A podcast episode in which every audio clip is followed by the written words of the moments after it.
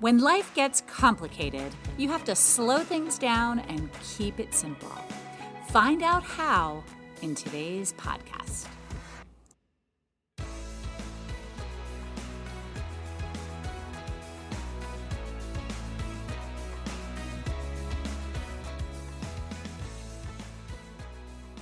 Hey folks, it's Karen G from the Tower Hill Communications team.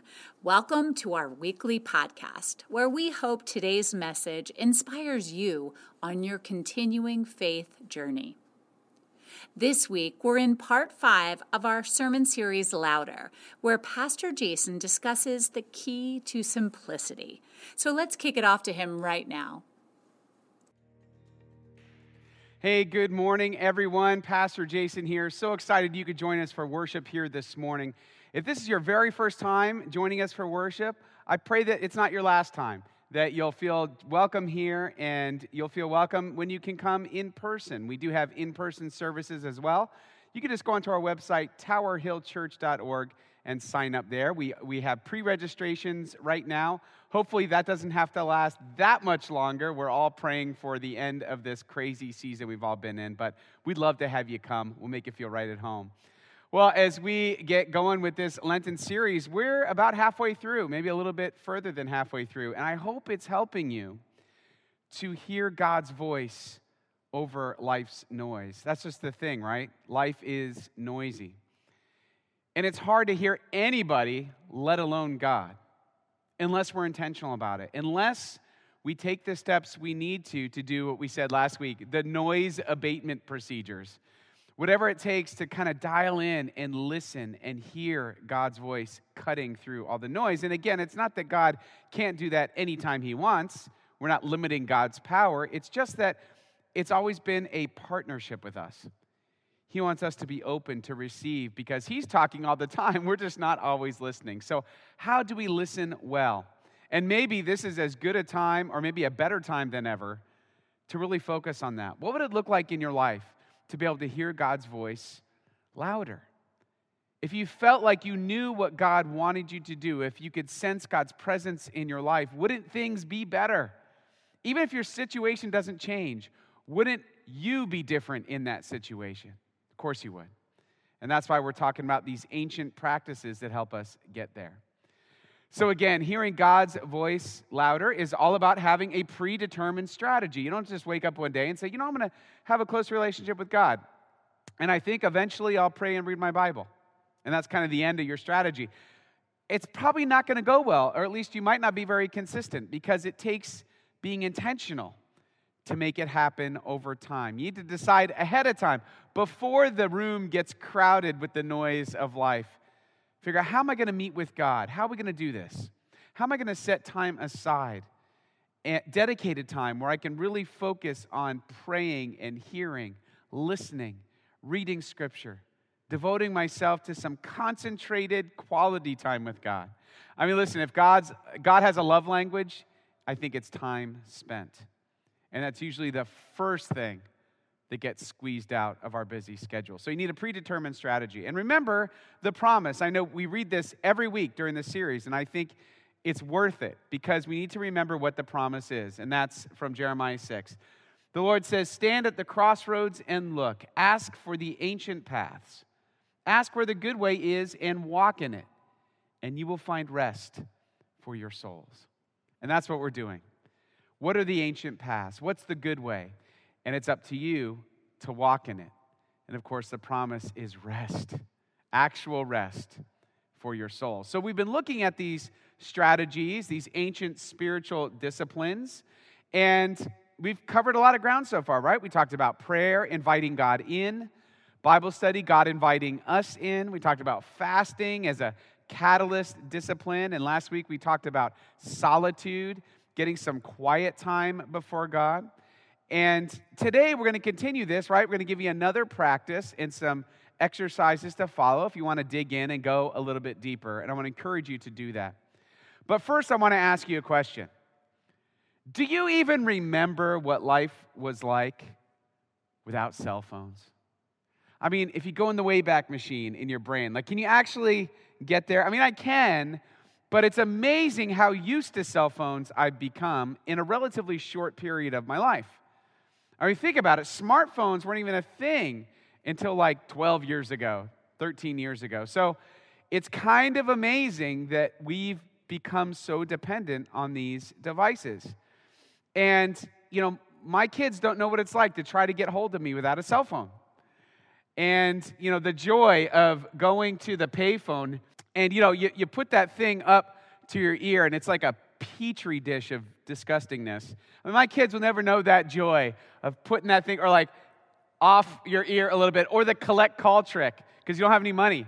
So you got to collect call and be like, uh, can I ask who's calling? Come pick me up, dad. Okay, so I know, I know what it is. Like they don't know what life was like when we were dealing with all that before the time of cell phones. And now it's like you're on your phone and you're using it for directions and your GPS and your email and your phone and your internet and everything. So many things. There's so much computing power that's really hard to get your mind around just how different it is.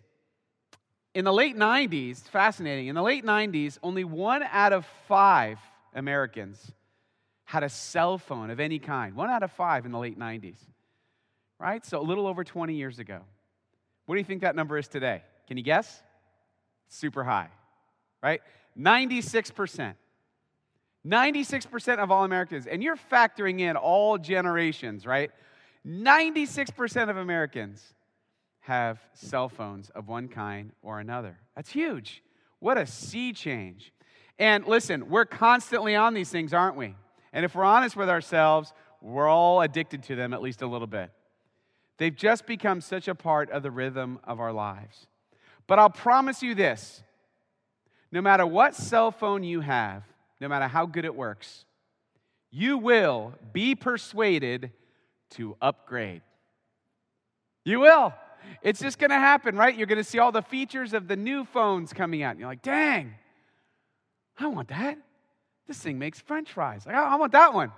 Like, you, you think you're done with what a cell phone can do until the next model comes out. And you're like, oh man, especially if you just bought one. You ever had that feeling? You just buy a, a new cell phone and the very next one comes out almost immediately. You're like, what? What happened? I was perfectly happy with this thing a minute ago, and then the new one came out. I'm like, ah, oh, look at all the features that has. it's funny, right? When you, when you actually think about it, we take a perfectly good working smartphone device and we trade it in and pay more money for another new working smartphone device. It's kind of wild, right? But it's just how it works. You'll be persuaded to upgrade. Over time, you won't be as satisfied with your product. And man, this is really what our society is built on in so many ways. I mean, think about it, right? We live in a culture that pushes us to constantly upgrade. Got to upgrade your stuff. Upgrade your phone, upgrade your car, upgrade your house. We want to get into relationships, right? It's all about upgrading. And if you kind of take a deep dive into this, when you really see what's going on, I think you'll agree with me, is that this is an attempt to fill our lives with the best, brightest, most advanced versions of products as an extension and validation of our own lives. There's a wonderful and quite famous quote from economist Victor Lebow in 1955. All the way back in 1955, he said the following Our enormously productive economy demands that we make consumption our way of life, that we convert the buying and use of goods into rituals, that we seek our spiritual satisfactions and our ego satisfactions in consumption. The measure of social status, of social acceptance, of prestige is now to be found in our consumptive patterns. Wow, did he nail it or what? 1955. Victor Lebow, 1955, or maybe Doc Brown. I think Doc Brown. He, he must have been from the future to come tell us because he called it. He absolutely called it. We have all intertwined in our need to upgrade all of this identity stuff swirling around and our own sense of self worth, spiritual satisfaction. I mean, how many times are you down about something? You think, well, there's this new product is going to fill that gap. I'm feeling kind of down, so I'm going to go buy this new thing. And you feel great for a little bit. And then you realize that that hole never really went away, it was just covered up for a while. And then you think, well, maybe the next thing, the next upgrade. And you could see how this just continues, and it could continue your whole life without ever stopping and constantly snowballing. My question to you is this today, and I'm not here to just beat up on the fact that we buy stuff, but I think it's worth mentioning because the question is what do you think this is doing to us spiritually? What do you think this is doing to us spiritually? This consumption pattern, this need to buy to fill the void. What do you think is happening on the inside as we do that? Again, I'm not saying buying stuff is bad, but I think there's something bad or something off about that thing in us that feels like we need to constantly upgrade. Jesus, of course, talked about money more than any other subject because he knew the kind of grip that this consumption and money can have on our lives. And if that's gripping us, it's awful hard for us to allow ourselves to be gripped by God. Well, let's see what Jesus says right here from Matthew chapter 6. He says this Do not store up for yourselves treasures on earth where moths and vermin destroy and where thieves break in and steal. But store up for yourselves treasures in heaven where moths and vermin do not destroy and where thieves do not break in and steal. For where your treasure is, there your heart will be also. That's one of those most profound statements in Scripture, right? Where your treasure is, there your heart will be also. The eye is a lamp, is the lamp of the body. If your eyes are healthy, your whole body will be full of light. But if your eyes are unhealthy, your whole body will be full of darkness. If then the light within you is darkness, how great is that darkness? No one can serve two masters. And here it is no one can serve two masters. Either you will hate the one and love the other, or you will be devoted to the one and despise the other. You cannot serve both God and money. Jesus was great at getting right, right to it, right to the difficult matter, naming the elephant in the room. And in this case, that elephant is wealth, it's money. He knows that we all need it to survive in one way or another. And whether you have a lot of it or you have none of it, you run the risk of obsessing over it. You don't have a lot of money, it's always about all the money you don't have. And how am I going to get more? If you have a lot of money, how am I going to keep it? How am I going to get more?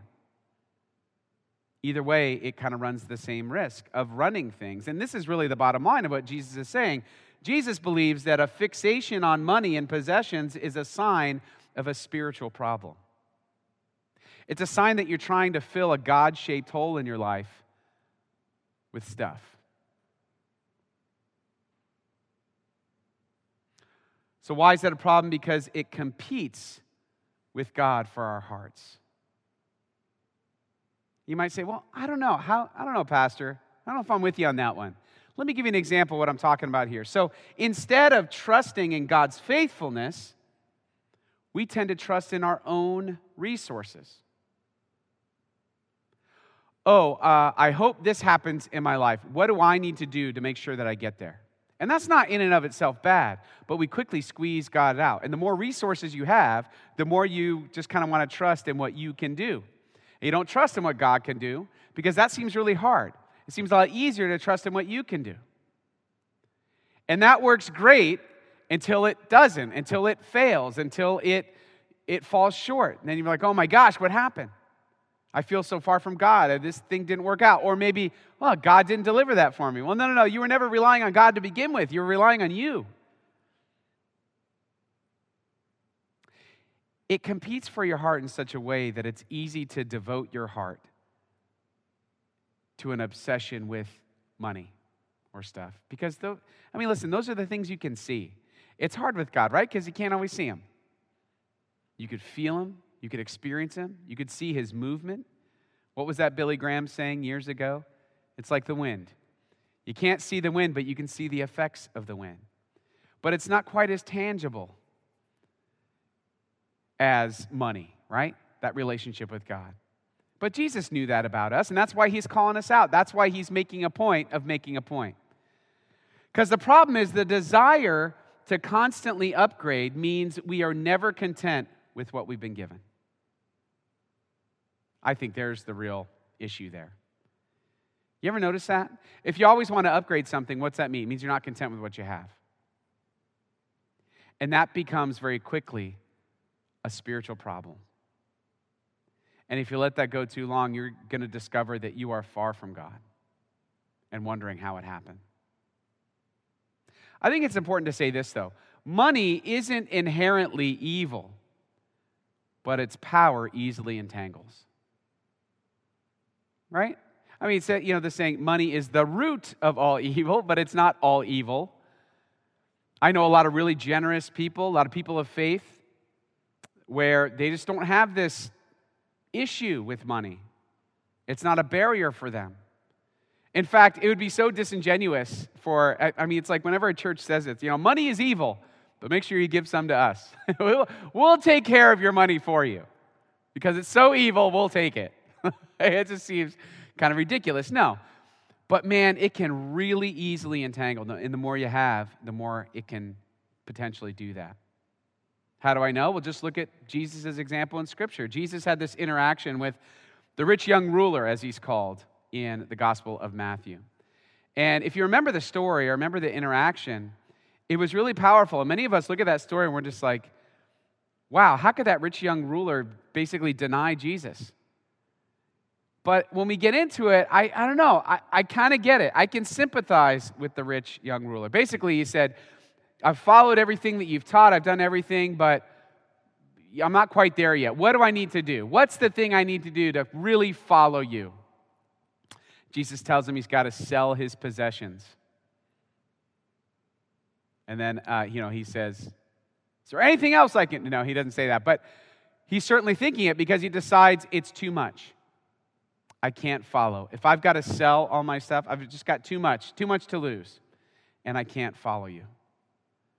And that's when Jesus famously says it's easier for a rich man to go through the eye of a needle and there's some cultural things in there where it might not be a literal thing to say he's going through the eye of a needle. Um, but, but the point is the same that it is very, very difficult for somebody who has so much to enter the kingdom of God because they're not going to want to let go. And letting go of that stuff doesn't mean that all of a sudden you're going to take a vow of poverty. But what it does mean is you're, is you're willing to allow God to leverage whatever you have for his kingdom's purpose. And not everyone's good with that it becomes a barrier. The more you have, the more you have to lose. And that's what Jesus is getting at here. Let me put it to you this way quite simply you can't hear God's voice louder if money is your first priority. You just can't. Because that means God is at least second. And what do we learn from Scripture? If God's anything but first, our priorities are messed up. Things aren't going to work right. It's like a machine that's miscalibrated, it's not going to make the widget properly. The constant need to upgrade reflects a heart that cannot be content with God. Think about it. If you're always looking for not, not what God's given you, but what, what is God going to give you next? Not being grateful for the blessings that you have? Again, what's that doing to your heart? This incessant need to upgrade. And the thing is, we, we got everything working against us. All the gravitational pull of culture is working against us. But Jesus gives us some words of hope. He says, okay, now that, now that you've heard this, here's what I'm going to tell you to do. He says the following. He continues, Therefore, I tell you, do not worry about your life, what you will eat or drink or about your body what you will wear? Is not life more than food and the body more than clothes? Look at the birds of the air. They do not sow or reap or store away in barns, and yet your heavenly Father feeds them. Are you not much more valuable than they? Can any one of you, by worrying, add a single hour to your life? That's one of my personal favorite verses right there. Can any one of you, by worrying, add a single hour to your life. And why do you worry about clothes? See how the flowers of the field grow, they do not labor or spin. Yet I tell you that not even Solomon in all his splendor was dressed like one of these. If that is how God clothes the grass of the field, which is here today and tomorrow is thrown into the fire, will he not much more clothe you, you of little faith? So do not worry, saying, What shall we eat, or what shall we drink, or what shall we wear? For the pagans run after all these things, and your heavenly Father knows that you need them. But seek first his kingdom and his righteousness, and all these things will be given to you as well. Did you catch that at the end? Seek what? Seek first his righteousness. And what? All these things will be given to you as well. He's going to take care of your needs. And money is a part of taking care of your needs. But don't seek that first. When you do, you got things out of order. Things aren't going to work right. When you seek God first, everything falls into place. You probably know this is true just from your experience. When you have felt close to God in your life, and maybe some of you you're watching now, you're like, I don't know that I've ever felt that. It's okay. I think God will help you to feel that.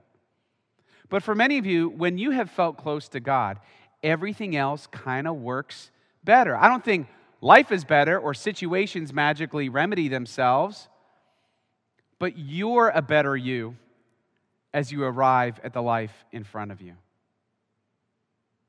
So, this is a long, but we're getting to this at the end. What's the spiritual practice? What are we talking about here? Here's one it's the ancient spiritual practice of simplicity. Yeah, it's actually a spiritual practice, an ancient one to boot. It's a way of saying, I own things, but they don't own me. My first love is God. I'm seeking first the kingdom of God and his, righteousness, and all these other things will remain other things. I want to make sure that the main thing is to keep the main thing the main thing God first, everything else next. I want to land this in just a couple of quick examples because sometimes it's like, well, simplicity. Well, what's that really mean? I'm going to unpack it a little. I want to give you a couple examples, though. The first is one of my favorite Christian artists of all time, Rich Mullins, who died, unfortunately, young in a car accident. Uh, always inspired me with his songwriting. He, he seemed to be writing songs and living faith on a deeper level. He was very much into uh, Franciscan spiritual practices. He was he wasn't Catholic, but he was a, a real devotee to spiritual disciplines, and he felt that he needed to live a simple life. At the height of his fame, so he was a songwriter first for Amy Grant. He wrote very famous songs. He wrote uh, Sing Your Praise to the Lord, which she sang as a huge hit. Uh, he wrote Awesome Gods, probably his most famous, even though I don't know that that was his favorite. It just turned into the, the worship song of youth groups all across the country where they sang Awesome God for at least 15 years. And uh, that's, that's probably what he was most famous for. But at the height of his fame and uh, status in early Christian music, he decided to take a vow of poverty. And he took, uh, he put together a board of pastors and friends and said, Here's the thing all this wealth that is coming my way, I want you to make sure it gets to the people who need it the most and just pay me uh, an average working person's salary. And he moved from Nashville to a Navajo reservation to help uh, teach English and teach kids about music and the love of God. And so he spent uh, that rest of his life at, on the reservation trying to bring the kingdom of God to the Navajo nation. It was really powerful story. And he he gave up the status that he had worked so hard for because he felt like God's kingdom was calling him to do something else. I think uh, another example is my friend Mark, who, you know, back when I was in uh, college and a brand new Christian, and when you're in college, you have no money and your car's always busted. So, at least mine was. And I needed to get home for a weekend, and he said, Just take my car. Like, what are you talking about? You're broke too. we both got we both got cars that are constantly in need of repair. He's like, just take it. You need it this weekend, you go and take it. And I'll never forget that, that act of generosity. And it reminded me of what it should look like for all of us in our relationship with our stuff. I remember he said, It's just a car. You need it more than I do. Man, I still feel like I'm chasing a relationship with things the way that he had. But I feel like that's an example of what living in the discipline of simplicity looks like. There's a great book that I want to point you to as we talk more about this topic. It's Richard Foster's book, Celebration of Discipline. It's got a lot of these spiritual disciplines in it that we've been talking about. And this is really a classic. This is a foundational book that would be great to add to your library. And in it, he talks about 10 ways of cultivating this practice of simplicity. I'm not going to go through all 10 here, but we do have all 10 uh, posted online. So, where you see this message, there'll be a link for the spiritual practices that we've been doing every week, and I'll have all 10 there. Suggestions on how you can cultivate more simplicity in your life. It'll also be in the devotion that comes out tomorrow as well. There'll be a link to it there too. But I wanted to share with you just the first three of the 10 to give you an idea, to get the ball rolling on some ideas of how you can practice simplicity. Because let me just say this, let me just name the elephant in the room. We live in one of the most prosperous parts of the country. We have people that have a lot. We are, by global standards, some of the richest people in the world. Our attachment to stuff probably can use some further examination. So don't shy away from this topic, embrace it, face it head on. You may be surprised at what the Lord does in you and through you and to you as a result. So, here are the first three of this that I thought we'd get to. The first is buy things for their usefulness rather than their status. I love it because that's just really practical, right? And it doesn't mean you can never upgrade your phone. Like, I don't want you to feel guilty. right? It's not about guilt. You feel guilty because you, you had to upgrade your phone. That's not it. It's are you doing it to fulfill some kind of need you have on the inside? Or are you doing it because of its usefulness or some of the features that you need? That's just something to think about, right? The second is this reject anything that's producing an addiction in you. Think that's, that's great and difficult advice, right? Anything that's producing an addiction. That's a great filter. What's the third one? The third one is develop a habit of giving things away. A habit of giving things away. It loosens your grip on your possessions helps you think about being generous intentionally. Maybe there's some things in this that really speak to you. I pray that you'll pick one of them this week and just work on it. Pray to God about it, work on it. I promise you, you won't be disappointed. And I promise you, if you do that enough, you will start to hear God's voice louder. Amen.